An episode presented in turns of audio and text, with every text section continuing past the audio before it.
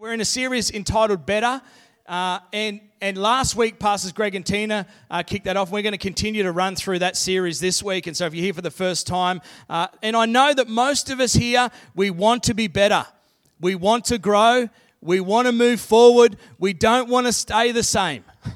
We don't want to stay with the same challenges, the same issues. But better and becoming better often requires a little bit of honest, awkward, evaluation. It does require some honest and awkward conversations and some questions. And if you want to be better, if you want to grow, if you want to move forward, if you don't want to remain where you are in certain areas of your lives, here's a question that I want us to consider today. Several actually, but let me just throw this one out to you. What are you holding on to that is actually holding you back? What are you holding on to that is actually holding you back? What is it that you are holding on to? But if you were to be perfectly honest with yourself, you are not holding on to it, it is actually holding on to you. You actually don't have a hold of it, it has a hold of you. What are you holding on to in your life? What is it something that everybody else is aware of and everybody else has to tiptoe around? That maybe today you could begin to be honest. Can't even get my hand out when I'm not holding on to anything. That's how hard it is to break free sometimes, isn't it? What are you holding on to that's actually got a hold of you? What are you holding on to that people around you are quietly wishing you would just let go of? What's weighing you down because you refuse to let it go? What is it that you thought would make your life feel better, but it actually makes it more complicated? What's slowing you down because you won't put it down? What are you dragging around? What are you holding on to? And, and you, you're dragging it around and it's weighing you down and it's slowing you down. What is it in your life that you are holding on to that is actually holding you back? What are you holding on to that you feel compelled to keep hidden? What would you be embarrassed or would be embarrassing if people knew or found out in your life? It's been forcing you to compensate in certain areas of your life, and you should just simply let go of it. I don't know what type of home you grew up in. If you're in a Christian home, I don't know who here was not allowed to watch The Simpsons growing up. Let's just be honest, it's okay. One of my favorite clips from The Simpsons, classic Homer. You hear that little one line? It's classic Homer. He's got his hand stuck in two vending machines. And they call all the emergency services, and they're just about ready to saw his arm off. And then one of the guys realizes that Homer is still holding on to the can. Do you know this is how they actually trap monkeys? Still today. In areas of the Congo, this is how they trap monkeys. First, they tie a, a, large coconut to a tree, they hollow the coconut out, they stuff a banana inside, and the monkey, uh, yeah, the monkey will actually put his hand in and it will trap itself when it grabs hold of the banana. And the, the monkey won't let go of the banana. And so it's trapped. It doesn't work with all monkeys, but a certain level of monkeys. Some of you thinking, man, I might work with some people I know in this room. It doesn't work with all monkeys, but it still will catch certain monkeys that are underdeveloped. And, it, and all they need to do to be free is to let go. So I'm here to say to us today we need to let go of the banana and run away. Let go and you can be free. If you're not a follower of Jesus here in this place today, that's all I have for you. That's all I have for you. There's, you can take it from there. You know what to do.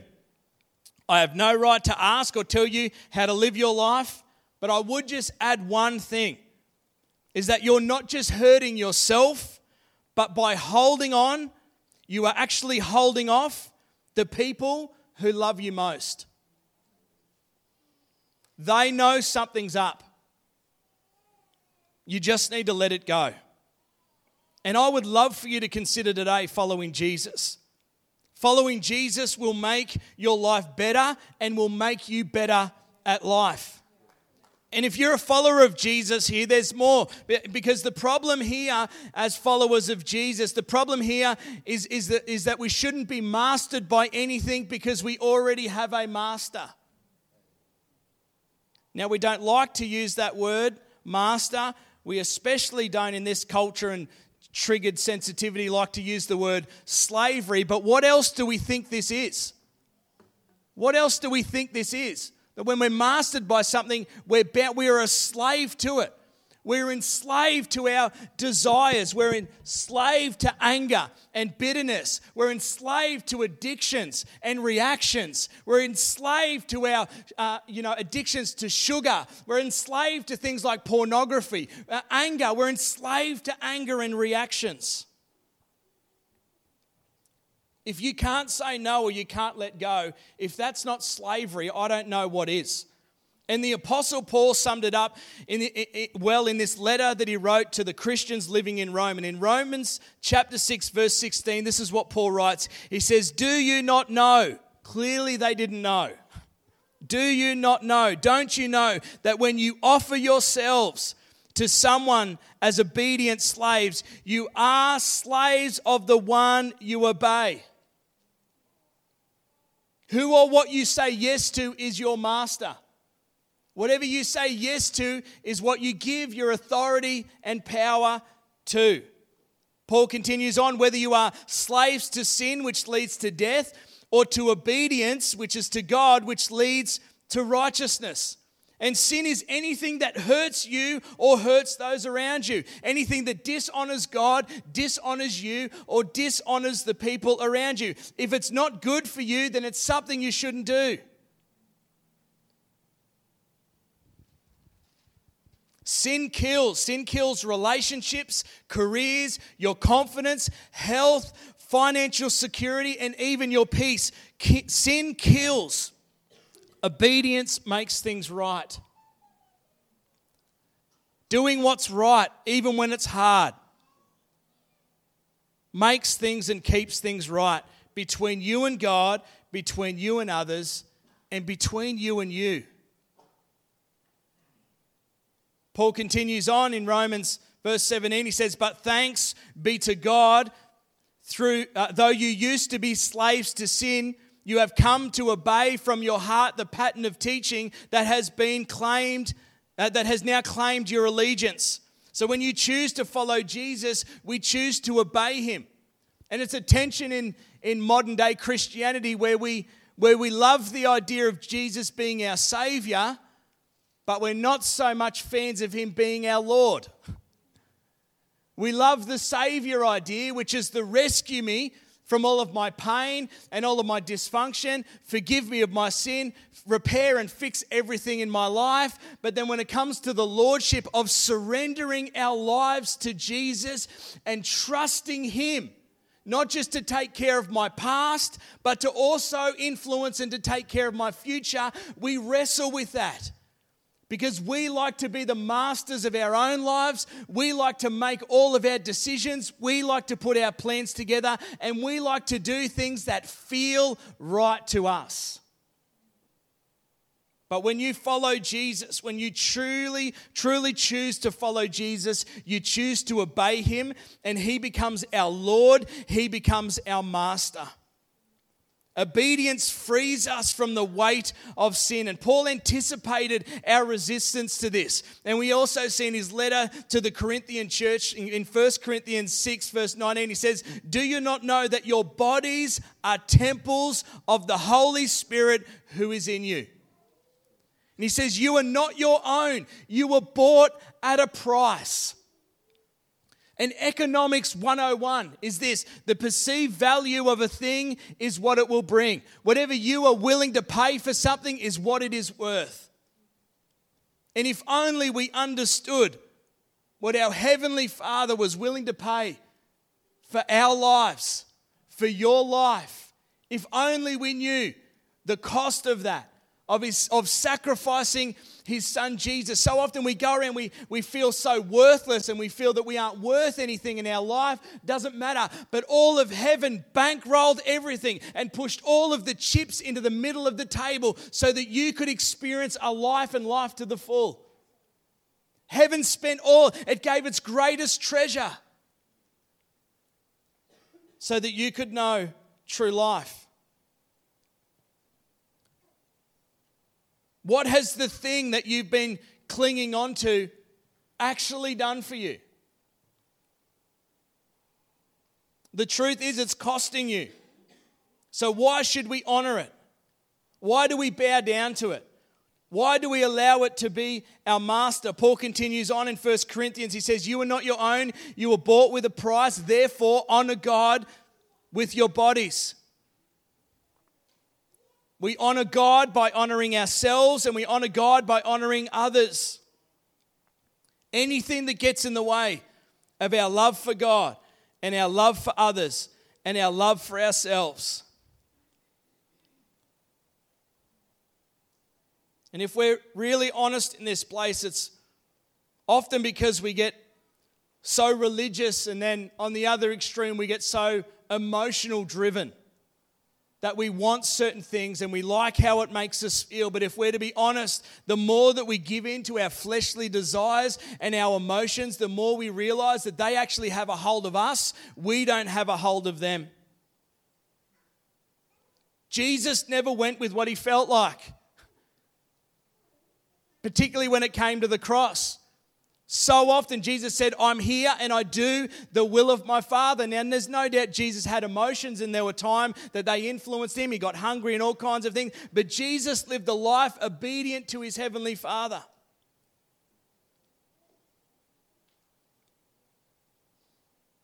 And we often lower the bar of our obedience for two reasons. One, because we know perfection isn't attainable, so we lower our standards. And the other is, is that we, if we're to be honest with ourselves, we're usually got some stuff going on in our lives that we just want some type of comfort and we just want something to ease and stop the pain.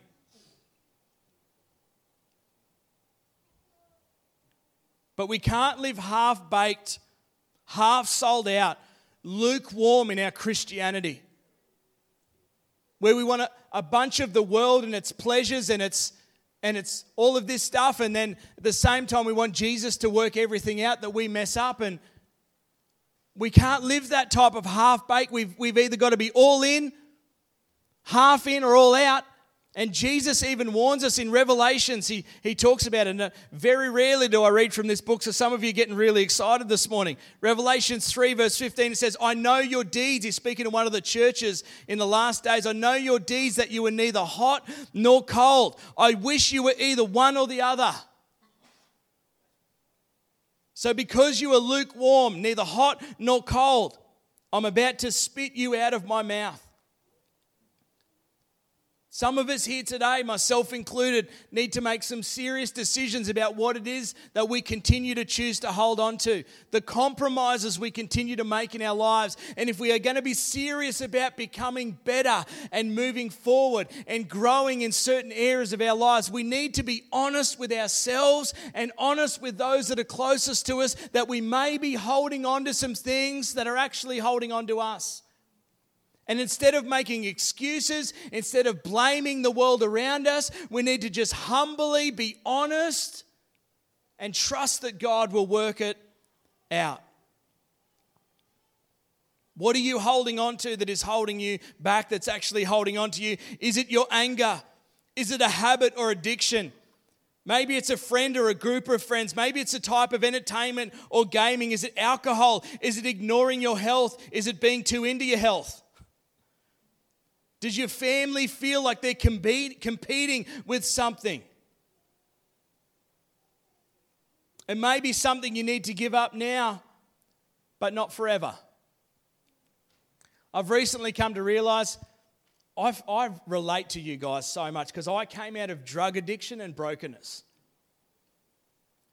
And I'm, by the grace of God, completely free from, from drug addiction. But I only just realized a couple of weeks ago that I was mastered by something, and I confessed it to Kate. I was like, I realized that I have another addiction. I realized I'm actually holding on to something that's got a hold of me. And, and what I realized that it was, I realized it was sugar and it was carbs. Now, I know that might just seem the most kind of like, man, I got real issues. I'm like, no, like, you don't understand, that was a real issue for me. as I realized it, and, and so there's been so many areas of my lives that God has delivered me from. But there's still this conviction for God to continue to draw me better. And, and, and, there's, no, there's no scale here from we've got really bad issues here to, you know, not so bad ones there. If it matters to God, it matters to us. And if it matters to us, it matters to God. And I feel just as much weight of conviction around that area of my life of not being mastered in that area of, the, of my lack of health. I feel just as strong a conviction in that as I did when I found myself bound in drugs and alcohol. So be honest with yourself this morning. Two things that I want to give us today before I close. Just in case you want to finish this year with something really awkward, but really freeing, the first one is this tell someone. Tell someone. Whatever it is that you are holding on to that really has a hold of you, tell someone. Don't struggle in silence. Don't hide. Some of you might need to tell a professional.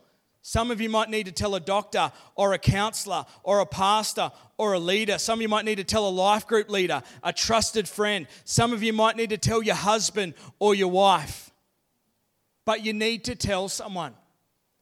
You need to be honest, firstly, with yourself, and then you need to be honest with those who love you the most and want what's best for you. You might be here and you've, you might have struggled with something for a long time and maybe even given up with the thought that you may never be free and you just have to live with this. Friend, I'm here to tell you today do not give up. Don't give up. You can overcome. Try and keep trying. Cry out to God. Call out to a friend. Never stop pushing. Never stop pursuing because there is freedom available for you through faith in Jesus Christ. If the keys want to join me, that would be great. Tell someone. The second thing is this to ask someone. This is where it can be a little bit awkward. Ask somebody, Am I holding on to something that is holding me back? Ask someone, Am I holding on to something that's holding us back? tell somebody, and then or ask somebody. Married couples, if you're here today, ask, have an honest conversation to say, Am I, is there something I'm carrying? Is there something I'm doing that you see is holding me back? And then is there some issue? Is there something, you know, and please, wives, don't come back with your 20 point lists, and husbands, don't, do, you know, we're just like, actually, now that you've brought it up, We need to be for one another and create safe environments in our families and in our church that when people begin to share things that they're struggling with, real things that they're struggling with, that we can provide a safe place for people to find freedom. One of the most, the, the things that grieves me the most that I'm so conscious of of trying to lead a church that would carry this is that we would just be so full of love and grace that this wouldn't be some fake performance, pretend, that this would be so authentic, so saturated in the love of God. That, that we as a people would have such a deep love for God and a deep love for one another that no matter who walks through those doors, from sinner to saint, got it all together, doesn't have it all together. First marriage, third marriage. Tenth time of giving up addiction, first time to give up addiction. Wherever they come from, wherever you come from, that we would have a spirit in this place that is so loving toward one another. Doesn't mean we tolerate, bad behavior. Accountability is an incredibly important part of building healthy discipleship for people to grow in their faith. So often we like to draw lines in the sand because it removes our responsibility to have to do anything else to help somebody. I just, I just think that there are people, I know you're in this room, desperately weighed down, by something you've been holding on to. And it's tormenting you. And it's affecting your family. And you just need to let it go. You need to tell someone, or you need to ask someone so that you can begin to be on that journey of finding complete freedom. Don't be mastered by anything or anyone because, as followers of Christ, we already have a master. We have a master who has demonstrated his love for us that why we were still all mastered by sin, he gave his life for us and invited us to follow him. And if you are not a Christ follower, you should consider it. If you used to be a Christ follower, you should reconsider it. You've lived long enough to know that it is true that sin kills things. And your greatest regret may have been that if you were to be honest, that some of the traps that you've fallen into may have been able to be avoided if you had been following Jesus. You may have never stuck your hand in that jar to begin with.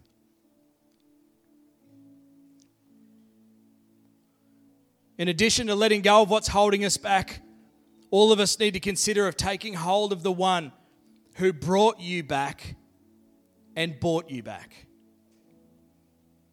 The one who will lead you back to life, as he described, abundant and full and everlasting. So this morning, would you draw near to him today as he has drawn near to you?